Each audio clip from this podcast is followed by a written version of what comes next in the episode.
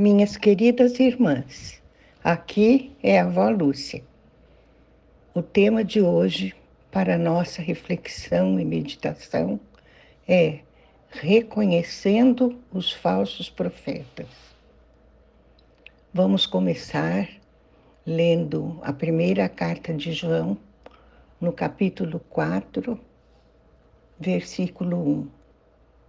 Amados, não deis crédito a qualquer espírito.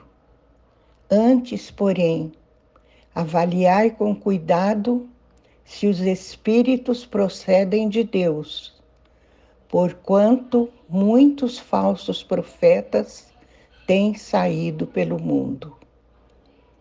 Meu Deus, é a tua palavra. Esta é a tua palavra. Nós cremos, Senhor, e confiamos em toda ela, que ela nos comunica a vida. Agora, Senhor, te pedimos o direcionamento para reconhecer os falsos profetas. Em nome de Jesus. Amém. Vejam, minhas irmãs, João diz aqui que muitos falsos profetas têm saído pelo mundo. E nós sabemos disso. Nós até os reconhecemos, porque eles têm o espírito do mundo. Muitos andam atrás das próprias ideias, andam atrás de acumular riquezas e não falam exatamente quem é nosso Senhor Jesus Cristo.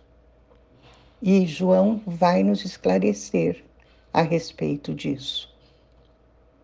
Na primeira carta de João, capítulo 4, 2 e 3, está escrito: Deste modo, podeis reconhecer o Espírito de Deus. Todo espírito que confessa que Jesus Cristo veio em carne é de Deus. Mas todo espírito que não confessa Jesus não provém de Deus. Ao contrário, este é o espírito do anticristo, a respeito do qual tendes ouvido que havia de vir e presentemente já está no mundo. Como esta carta é atual, não é, minhas irmãs? Nós sabemos que o cenário do mundo, caos em que estamos vivendo, já é um prenúncio da vinda do anticristo. Ele já está no meio de nós já está, só falta se manifestar. E aí teremos um tempo tenebroso, minhas irmãs. Mas o Senhor tem umas promessas magníficas para nós. Ele diz que aquele que se abriga no seu esconderijo será protegido por Ele. E Ele diz também: Nunca vos desampararei, nunca vos deixarei. Glória a Deus pela Sua palavra. Então, podemos reconhecer o Espírito de Deus naquelas igrejas que não confessam que Jesus Cristo veio em carne. E aquele que não confessa Jesus não provém de Deus. Existem seitas que tentam, tentam enganar as pessoas. E precisamos ficar alerta, porque o Espírito que está em nós, que habita em nós, também nos direcionará a esse respeito.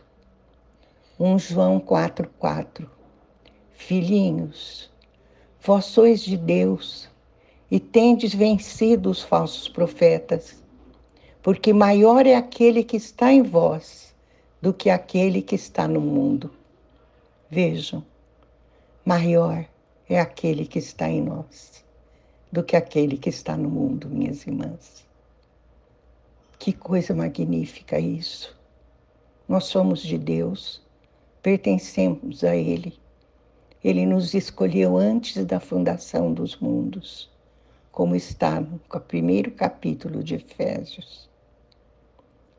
1 João 4, 5. Eles são mundanos, por isso falam como quem pertence ao mundo, e o mundo os compreende. Aquelas igrejas que fazem de tudo para atrair as pessoas, fazem festas, fazem eventos para trazer as pessoas, mas não por meio da palavra de Deus, mas por meio de entretenimento.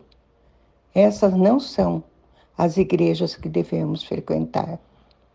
Preste bem na igreja, atenção na igreja que você frequenta. Cuidado para reconhecê-la se pertence ao mundo ou se pertence a Deus. Em 1 João 4,6 está escrito: Nós somos de Deus. Quem conhece a Deus nos ouve. Que não, quem não é de Deus não nos entende. É assim que reconhecemos o espírito da verdade e o espírito do erro. Vejam a clareza com que João nos fala. Quem conhece a Deus nos ouve quem não é de Deus não nos entende. É dessa maneira que reconhecemos o espírito da verdade e o espírito do erro. Amém? Vamos orar. Senhor, concede-nos a graça de reconhecer quando estamos diante de falsos profetas e de profetas verdadeiros Senhor, que sejamos cuidadosos na escolha da igreja que devemos frequentar, para que sejamos cheios da tua palavra e não seduzidos pelo mundo, Senhor, e pelas coisas que ele contém. Isto te pedimos, em nome de Jesus. Amém.